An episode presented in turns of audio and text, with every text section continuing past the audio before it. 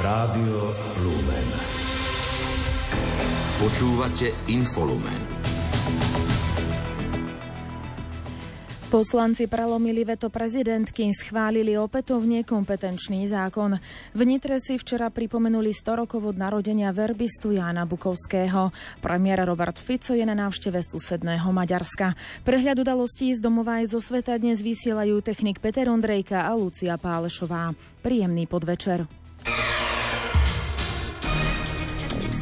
Domáce spravodajstvo.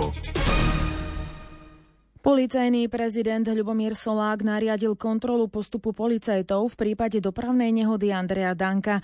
Deje sa to potom, ako polícia priznala, že predsedovi SNS spravili dýchovú skúšku na alkohol po vyše 15 hodinách od nehody s negatívnym výsledkom. V rovnakom čase bol aj vypočutý. Polícia pripomenula, že bezprostredne po nehode vo štvrtok v noci sa po príchode hliadky vodič ani motorové vozidlo na mieste nenachádzali. Bolo začaté trestné stíhanie vo veci poškodzovania a ohrozovania prevádzky všeobecne prospešného zariadenia. Policajný prezident Ľubomír Solák dal celý postup preveriť, čo potvrdila aj hovorkyňa prezídia policajného zboru Denisa Bardiová. Prezident policajného zboru nariadil vykonanie kontroly postupu policajtov v prípade dopravnej nehody, ku ktorej došlo minulý týždeň v meskej časti Bratislava Dúbravka. Postup polície kritizovala opozícia. Za zlyhanie považuje vykonanie dýchovej skúšky na druhý deň po nehode. Polícia mala podľa opozičných strán Andrea Danka o takom čase zobrať na krvné testy. Opozícia chce iniciovať k okolnostiam dopravnej nehody pod predsedu parlamentu mimoriadný parlamentný branno-bezpečnostný výbor. Potvrdil to člen výboru Juraj Krupa.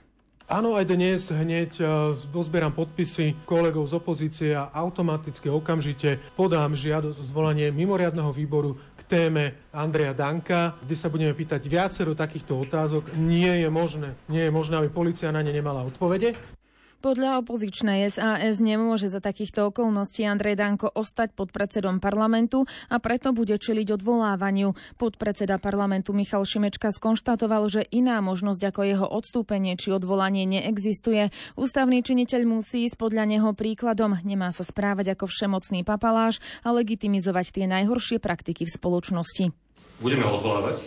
Budeme sa pýtať ministra vnútra už na výbore, ktorý bude dnes alebo zajtra, ak sa nevidím, ktorú, ktorý zvolal poslanec SAS, pán Krupa. E, budeme sa pýtať ministra vnútra, prečo teda policajná hliadka nedala Andrejovi Dankovi fúkať hneď po nehode, ako je to bežné, ako je to normálne, ako by to dali každému človeku, ktorý by nebol podpredsedom Národnej rady. A chcel by som teda vidieť tú kontrolu, ktorú nariadil policajný prezident. Tiež ma zaujíma, prečo až teraz, prečo policia o tom komunikuje takto zdlhavo, nepochopiteľne, v hociakom inom prípade, keď sa stane nehoda, policia okamžite povie, koľko mal ten človek promile krvi, či bola vykonaná dýchová skúška, aké boli okolnosti. Teraz to treba z policie ťahať jak z chlpatej deky. Opozícia už zároveň podala návrh na odvolanie šéfa SNS Andreja Danka z postu pod predsedu Národnej rady pre okolnosti jeho dopravnej nehody. Informovalo o tom komunikačné oddelenie Hnutia Progresívne Slovensko. Do 7 dní by mala byť zvolaná mimoriadná schôdza. Minister vnútra Matúš Šuta Ještok avizuje, že zverejní detaily vyšetrovania nehody pod predsedu parlamentu. Informovať o tom chce po ukončení kontroly postupu polície. Verí, že to bude ešte tento týždeň. Nám nechajte chvíľku, aby sme to prešetrili riadne. Budeme vás informovať o presných minútových časoch, kedy sa čo udialo. Ako? Zverejníme kamerové záznamy, aby sme vyvratili akékoľvek podozrenie z toho, že tu ktokoľvek vykonal akúkoľvek nápracu. Ak došlo k nejakému zlyhaniu policajtov, tak vyvodíme z toho zodpovednosť. Ak zlyhal pán Danko, potom je to už na vyvodení zodpovednosti pána Danka. Aj opozičné hnutie Slovensko vyzýva ministerstvo vnútra a policajného prezidenta Ľubomíra Soláka, aby zverejnili činnosť polície krok po kroku v prípade nehody podpredsedu Národnej rady Andrea Danka. Informovali o tom poslanci parlamentu Igor Matovič a Roman Mikulec s tým, že dýchová skúška Andrea Danka po 15 hodinách od nehody bola aj podľa nich zbytočná. Premiér Robert Fico obvinil opozíciu a médiá z farizejstva v súvislosti s nehodou podpredsedu parlamentu a predsedu SNS. Podľa neho Andrej Danko nikomu neublížil, dostal na aute šmík a vrázil do semaforu a už ho vyzývajú, aby sa vzdal funkcie. Robert Fico dodal, že sú to tí istí ľudia, ktorí mlčali, keď špeciálny prokurátor Daniel Lipšic zabil za záhadných okolností človeka na priechode prechodcov. Daniel Lipšic včera povedal, že on po nehode zostal na mieste, poskytol prvú pomoc a absolvoval dýchovú skúšku aj odber krvi. Následne sa vzdal postup poslanca Národnej rady. Opozičné strany Progresívne Slovensko KDH a SAS avízujú ďalšie protesty proti novele trestného zákona, ktorá predpokladá aj zrušenie úradu špeciálnej prokuratúry. Protesty budú vo štvrtok 18. januára. Opozícia žiada vládu, aby stiahla novelu z rokovania parlamentu. Šéf Progresívneho Slovenska Michal Šimečka pripomenul, že pokiaľ by sa novela prijala tak, ako to navrhovala vláda, už by dnes platila a úrad špeciálnej prokuratúry by bol zrušený. Nestalo sa tak podľa neho aj vďaka verejnému tlaku. Je 16. január, to znamená, že už deň mala byť zrušená špeciálna prokuratúra a mali platiť tie znížené tresty, skrátené predlčacie lehoty a ľudia spojení s vládami Roberta Fica a so Smerom už sa mali tešiť zo slobody a z toho, že vyviaznú s nízkymi trestami alebo s podmienkami. A nestalo sa tak práve vďaka verejnému tlaku, vďaka tomu, že ľudia v decembri aj teraz v januári vyšli na námestia, ukázali svoj nesúhlas a aj vďaka dobrej spolupráce našich opozičných strán tu v parlamente sme dokázali pozdržať prijatie tohto promafiánskeho balíčku. Teraz to vyzerá, že už o celé mesiace. Aj tento týždeň pokračuje rozpráva k skrátenému legislatívnu konaniu k novele trestného zákona. Presne ako doteraz budú naši poslanci a poslankyne týchto troch strán a celej opozície budú podrobovať túto novelu ostrej kritike Minister vnútra Matúš Šutaještok na mimoriadnom branno-bezpečnostnom výbore dnes potvrdil prípravu reformy policajného zboru vrátane reorganizácie Národnej kriminálnej agentúry. Zmeny majú reagovať na podstav v polícii aj plánované rušenie špeciálnej prokuratúry. Člen výboru Juraj Krupa argumenty na reorganizáciu spochybnil a vyzuje iniciovanie ďalšieho mimoriadného výboru som si vyžiadal tie údaje, o ktorých som spomínal, čo sa týka vyťaženosti NAKY a tak ďalej. Tieto témy budeme dôsledne a podrobne sledovať a chceme mať všetko podložené, každý jeden krok, ktorý sa bude týkať týchto zásadných zmien v NAKE. O svojich výhradách k novele trestného zákona chce hovoriť aj prezidentka Zuzana Čaputová. V pléne Národnej rady hlava štátu mimoriadne vystúpi vo štvrtok 18. januára o 12. hodine. Informoval o tom jej hovorca Martin Strižinec. Krátko z domova. Poslanci Národnej rady dnes prelomili veto prezidentky Zuzany Čaputovej a opätovne schválili novelu tzv. kompetenčného zákona. Právna norma umožňuje zriadiť nové ministerstvo cestovného ruchu a športu. V novele posunuli účinnosť z 1. januára na 1. februára. Výhrady prezidentky parlament neakceptoval. Národná rada nebude rokovať o návrhu na odvolanie Ľuboša Blahu z funkcie podpredsedu parlamentu. Poslanci neschválili program mimoriadnej schôdze. Zo 131 prítomných za schválenie programu hlasovalo 54 poslancov, proti bolo 77. Predseda Národnej rady Peter Pellegrini preto ukončil schôdzu. Súd vydal platobný rozkaz, ktorým prikázal ministerstvu vnútra doplatiť vyšetrovateľovi Národnej kriminálnej agentúry Štefanovi Mašinovi mzdu za december 2023 spolu s úrokom zomeškania a náhradu trov konania. Upozornil na to jeho advokát Peter Kubina s tým, že problém pretrváva už druhý mesiac. Legislatívu súvisiacu s vystavovaním elektronickej práce neschopnosti bude potrebné novelizovať, avizovala to ministerka zdravotníctva Zuzana Dolinková po dnešnom stretnutí so zástupcami Zväzu ambulantných poskytovateľov. Ten súčasný zákon kritizuje. Ako uviedla prezidentka Zväzu Jaroslava Orosová, cieľom má byť upraviť ho tak, aby v systéme vystavovanie EPN-iek poznali svoju cestu pacient aj lekár. Členovia zahraničného výboru Národnej rady majú zajtra rokovať o postoji Ministerstva zahraničných vecí a európskych záležitostí k spoločnému vyhláseniu členských krajín Európskej únie a NATO k použitiu severokorejských rakiet pri ruskom útoku na Ukrajinu. Člen výboru Juraj Krupa informoval, že na výbor pozvali ministra zahraničných vecí Juraja Blanára. Pobyt na celom území Jemenu predstavuje hrozbu pre zdravie a život. Upozornilo na to ministerstvo zahraničných vecí na svojom webe. Odporúča necestovať do tejto krajiny a Slovákom, ktorí sa v nej nachádzajú, radí okamžite ju opustiť. Vláda podľa hnutia Slovensko oklamala ľudí, že deficit rozpočtu verejnej správy sa tento rok zníži zo 6,5% na 6% hrubého domáceho produktu. Ten sa však navýši. Dnes to uviedol líder hnutia Igor Matovič.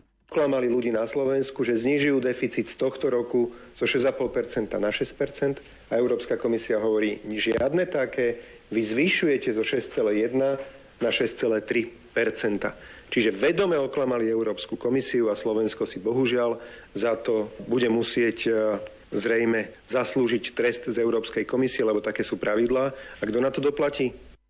Podľa Igora Matoviča na to doplatia znovu len obyčajní ľudia. Podľa poslanca Juliusa Jakaba Eurokomisia hovorí, že slovenská vláda ide viac plýtvať ako šetriť. Komisia dnes zverejnila stanovisko k návrhu rozpočtového plánu Slovenska na tento rok. Okrem iného v ňom konštatuje, že Slovensko nedodržalo stanovený postup, ktorý predpokladá vydanie stanoviska Eurokomisie pred samotným schválením rozpočtu.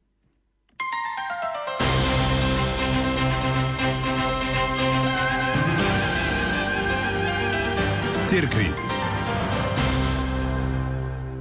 V Nitre si včera pripomenuli 100 rokov od narodenia verbistu Jána Bukovského. Tento prvý slovenský nuncius sa narodil v roku 1924 v Scerovej. Pôsobil v Ríme a neskôr pôsobil ako apoštolský nuncius v Rumunsku a v Rusku. Včera sa na Kalvárii v Nitre konala slávnostná svetá omša, pri ktorej si verbisti a veriaci vo vďačnosti pripomenuli 100 rokov od jeho narodenia. Zúčastnila sa na nej aj Mária Gejerová. Jan Bukovský bol z Ameriky povolaný do Ríma, kde bol členom Generálnej rady a od 70. rokov začal spolupracovať so štátnym sekretariátom vo Vatikáne. Hovorí verbista Marek Vaňuš práve na takom programe, ktorý sa nazýva Ostpolitik. A teda bola to snaha Vatikánu viesť určitý dialog s krajinami s komunistickým režimom, aby dosiahli pre cirkev akési ústupky a aby cirkev mohla fungovať. Marek Vaňuš hovorí, že stať sa nunciom znamená mať výborné skúsenosti vo vatikánskej administratíve, pretože povolaný sa stáva akoby veľvyslancom pápeža v danej krajine. Po páde komunizmu vtedajší pápež Jan Pavol II takto povolal Bukovského, aby sa stal nunciom. Napomáhal urobiť nejaké tie kroky v rámci dialógu s vtedajším komunizmom. Sám to zhrnul do jednej publikácie, ktorú sme my ako verbisti vydali v roku 2006, sa nazýva Spomienky spoločníka. V publikácii sa podelil o svoje dojmy a skúsenosti z vyjednávaní. Opäť hovorí verbista Marek Vaňuš. Jeden z takých najväčších odkazov, čo si tak spomínam, keď som aj čítal tú publikáciu, bolo to, že hovoril, že tou takou základnou zásadou aj pri tých vyjednávaniach bola pravdivosť a kresťanská láskavosť. Zbraň pravdy, ktorá je na, na oko niekedy veľmi slabá, že je veľmi dôležitá týchto dňoch cirkev na Slovensku slávi nedožité jubileum 100 rokov od narodenia arcibiskupa Jána Bukovského. Verbisti na Nitrianskej kalvárii pripravili slávnostnú svetú omšu, ktorej predsedal apoštolský nuncius na Slovensku Nikola Girasoli. Vo svojej homílii Girasoli vyzdvihol život a činnosti Jána Bukovského. I met several time him when he was apostolic nuncio to Romania. Stretol som sa s ním niekoľkokrát, keď pôsobil v Rumunsku v Bukurešti a to stretnutie bolo pre mňa veľmi silné. Jan Bukovský bol poriadne talentovaný muž, dokázal plynule hovoriť až deviatimi jazykmi. Svojmu diplomatickému životu dal nový rozmer otvorenosti. It's really for me an emotion to remember him in his 100 years. Včera navštívili priestory arcibiskupského úradu v Košiciach zástupcovia študentskej rady stredných škôl. Študenti zastupujúci štátne, cirkevné aj súkromné školy majú snahu podieľať sa na zlepšovaní kvality vzdelania a ponúkajú svoje nápady. Aktuálnym projektom, na ktorom pracujú, je veľký stredoškolský prieskum, ktorý pripravujú na celom území Slovenska a ktorý by mal zahrňať aj cirkevné školy. So študentami sa stretol aj košický arcibiskup Bernard Bober. Podrobnosti zo stretnutia má redaktor Martin Ďurčo. Študentská rada stredných škôl sa svojim prieskumom chce zapojiť do aktuálnych debát o reformách, ktoré bežia na ministerstve školstva. Osloviť by chceli vzorku niekoľko tisíc študentov z celého Slovenska. O prieskume hovorí William Dominik Ďuraš, predseda študentskej rady stredných škôl. Cieľom tohto prieskumu je zistiť, do akej miery je na Slovensku atraktívnosť stredného odborného školstva. To je vlastne prvá sekcia. Tam sa pýtame na to, ako sa študenti dostali na svoju strednú školu, čo bolo ich motivom, alebo teda čo sa najviac rozhodovali pri tom výbere strednej školy. A následne druhá časť prieskumu je ohľadom maturít, konkrétne viac úrovňovej maturity z matematiky alebo slovenského jazyka a literatúry a zároveň alebo po ohľadom povinnej maturity z matematiky. Študentov prijal košický arcibiskup Bernard Bober, pomocný biskup Marek Forgáč a riaditeľ arcibiskupského školského úradu Miroslav Jacko. Vypočuli si návrhy študentov a prediskutovali jednotlivé otázky pripravovaného prieskumu hovorí arcibiskup Bernard Bober.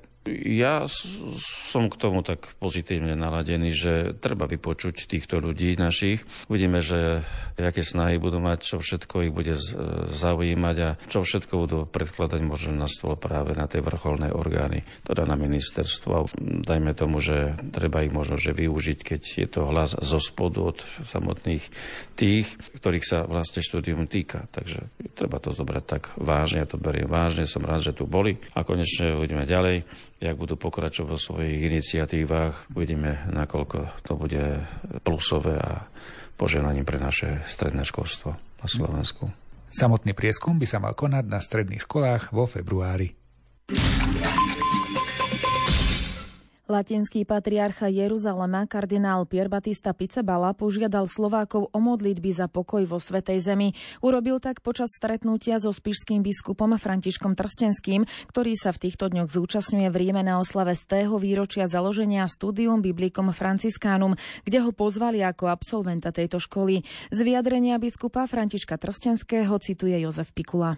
Keď som študoval v Jeruzaleme, jeden z mojich profesorov bol aj Pier Batista Pizzabala. Písal som pri ňom licenčnú prácu na 30. kapitolu Deuteronómia. V súčasnosti je tento františkán jeruzalemským patriarchom a kardinálom. Je to veľmi múdry a rozhľadený človek. Dnes sme sa stretli po dlhšom čase. Prosil ma o modlitby za pokoj vo Svetej Zemi. Takže aj ja prosím v duchu Žalmu 122. Pre Jeruzalem proste o pokoj. Františkáni v roku 1924 založili v Jeruzaleme túto biblickú inštitúciu, aby podávala vzdelanie v oblasti svätého písma a archeológie. Je to fakulta biblických vied a archeológie, na ktorej František Trstenský študoval v rokoch 2000 až 2004. Na štúdia ho poslal vtedajší diecezný biskup František Tondra. Fakulta v Jeruzaleme je súčasťou Pápežskej univerzity Antoniánum, ktorá má sídlo v Ríme. Keďže súčasná bezpečnostná situácia neumožňuje, aby sa oslavili vykonali v Jeruzaleme, pripravili ich v Ríme. Pri príležitosti výročia prijal členov Studium Biblicum Franciscánum aj svätý otec František. Slovenský kapucín Dávid Bartimej Tencer, ktorý pôsobí ako biskup v islandskom Reykjaviku, zverejnil opäť výzvu pre mladých, ktorí uvažujú o kňazskom povolaní. S podobnými videami oslovil kandidátov kňastva aj v minulých rokoch. Chcem vám ponúknuť ako jednu z možností aj štúdium teológie a keď by ste si mysleli, že je to vaše povolanie, keď by ste si mysleli, že by ste chceli byť kňazmi napríklad aj v našej rejkiavickej diecéze, prosím vás, ozvite sa mi do Veľkej noci na túto adresu biskup zavináč katolika.is No a ja sa už teraz modlím, aby ste urobili veľmi múdre rozhodnutie. Podľa údajov nadácie ACN pomoc trpiacej cirkvi bolo v uplynulom roku zatknutých, unesených alebo zabitých 132 kňazov a zasvetených osôb. Medziročne sa tento počet zvýšil, viac zisťoval Peter Štancel. Zistenia ACN sa týkajú únosov, vražd a zatýkania katolických kňazov, seminaristov a reholníkov na celom svete. V prípade zatknutí eviduje nadácia špecificky len tie, ktoré súvisia s útlakom či prenasledovaním, a nie s bežnou trestnou činnosťou, hovorí Lucia Froncová z nadácie ACN. V roku 2023 eviduje nadácia ACN pomoc trpiacej cirkvi spolu 132 zatknutých, unesených alebo zavraždených kňazov a zasvetených osôb. Toto číslo nemusí byť definitívne, pretože v niektorých krajinách nie je možné získať presné informácie o týchto skutočnostiach. Počet unesených kňazov a zasvetených osôb v roku 2023 klesol na 33 oproti 54 prípadom z roku 2022. Prenasledovanie v rôznych krajinách má zväčša spoločný menovateľ. Najhoršia situácia je v krajinách s autoritárskym režimom, ako je Čína, Bielorusko či Nikaragua, kde náboženstvo alebo priamo katolicizmus predstavuje ideologické ohrozenie režimu. Církev však čelí prenasledovaniu aj v Indii, najmä v štátoch, v ktorých platia tzv. zákony proti konverzii na iné náboženstvo, ako na hinduizmus. Tu je činnosť kňazov a reholníkov čoraz viac obmedzovaná. Režimy potláčajú náboženstvo z viacerých dôvodov. Najčastejším dôvodom zásahov proti kňazom a duchovným je, že sa církev ozve, že sa zastane obyvateľstva, ktoré trpí trpí nespravodlivosťou daného režimu, alebo sa chce stať útočiskom tých, ktorých režim prenasleduje. A v prípade Indie však môže byť problém už aj samotná evangelizácia a pastorácia. Správy zo sveta.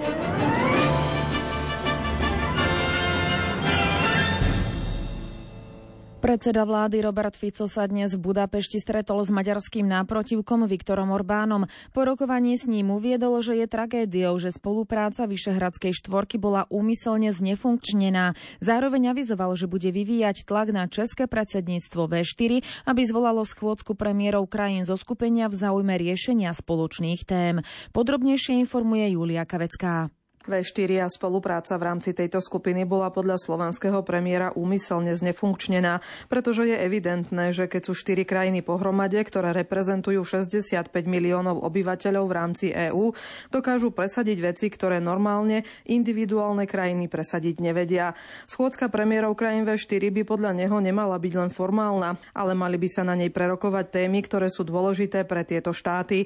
Slovensko a Maďarsko majú podľa Roberta Fica rovnaký názor aj na budúcnosť budúcnosť Európskej únie vo vzťahu k právu veta. My to na Slovensku hovoríme otvorene. Ak sa členským štátom Európskej únie zoberie právo veta a bude sa rozhodovať v zásadných politických a bezpečnostných otázkach nejakou väčšinou, to je začiatok konca Európskej únie. Pretože potom to je diktát veľkých vo vzťahu k tým malým. A už ťažko môžeme hovoriť o nejakej suverenite, o ochrane národoštátnych záujmov, pretože potom budú naše možnosti na ochranu národoštátnych záujmov a suverenity mimoriadne oslabené. Premiéry takisto podľa Roberta Fica hovorili o štruktúre biznisu v Maďarsku a na Slovensku, či o nevyhnutnosti atomovej energie pre dosiahnutie energetickej sebestačnosti. Slovenský premiér sa nechal počuť, že bez atomových elektrární bude len ťažko možné garantovať občanom jednej aj druhej krajiny dostatočný a cenovo prístupný objem elektrickej energie.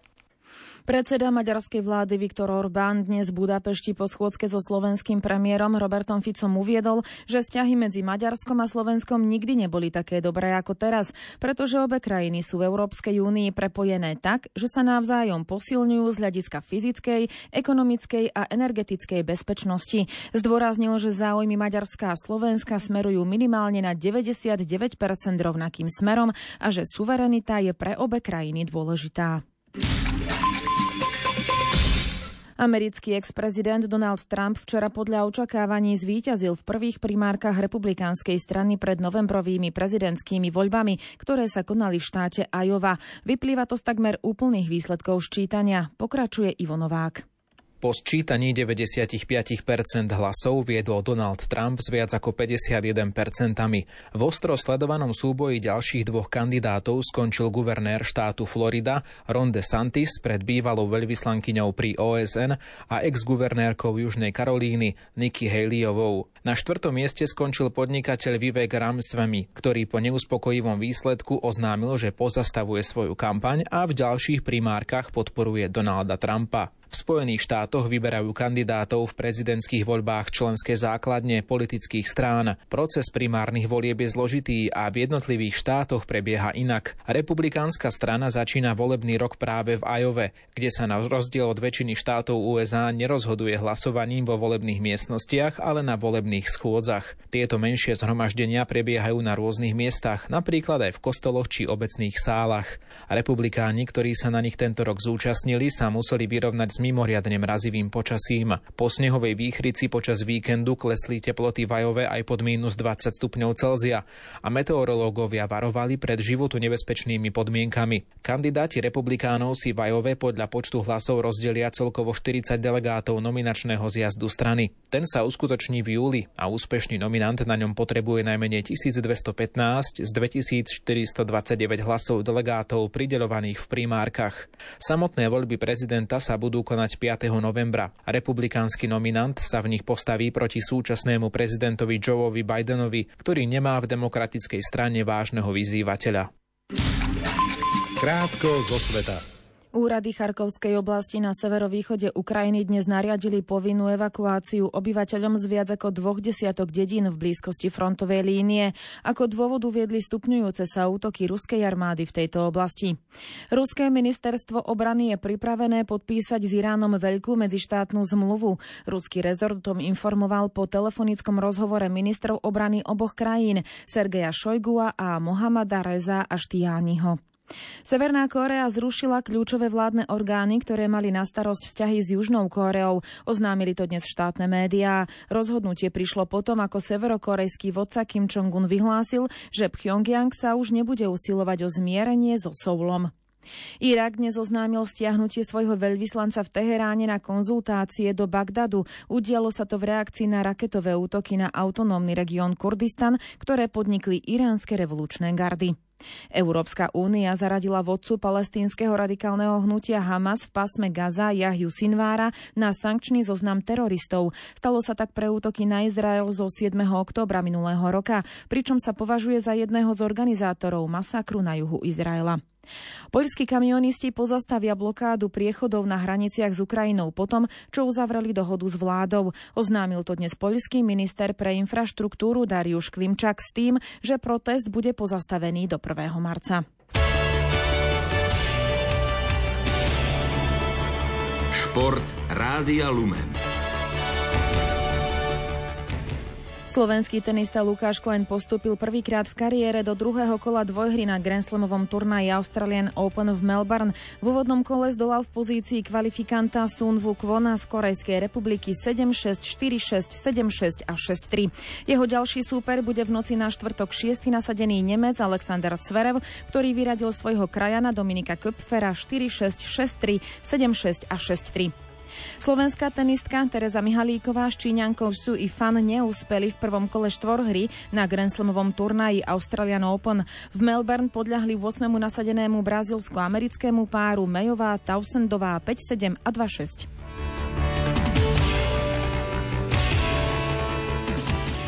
Hokejisti Trebišova zdolali dnes vo vloženom stretnutí typos SHL slovenskú reprezentáciu hráčov do 18 rokov 6-2.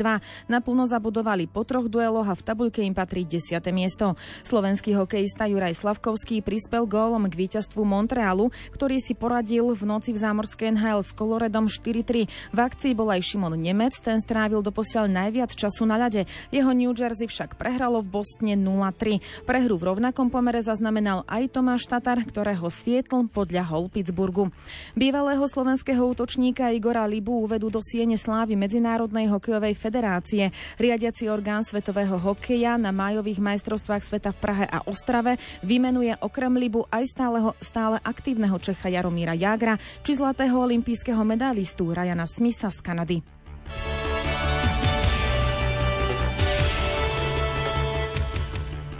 Slovenský motocyklový pretekár Štefan Svitko obsadil v dnešnej 9. etape Rally Dakar 9. miesto.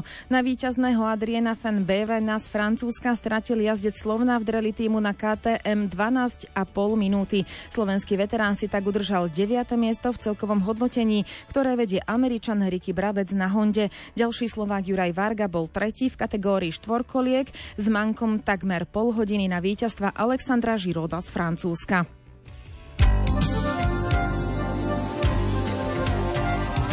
Počasie. Ako bude v noci a zajtra povie meteorológ Peter Jurčovič. V stredu zatiaľ nejaká veľká zmena nebude, čiže môžeme povedať, že zase v nočných hodinách málo oblačnosti, čo by zase mohlo viesť v horských dolinách k uchladeniu až do minus 15. Na juhu asi tak minus 3, minus 4 a cez deň na západnom Slovensku by to mohlo vyťahnuť až na 8 stupňov sever si udrží samozrejme slabý celodenný mraz.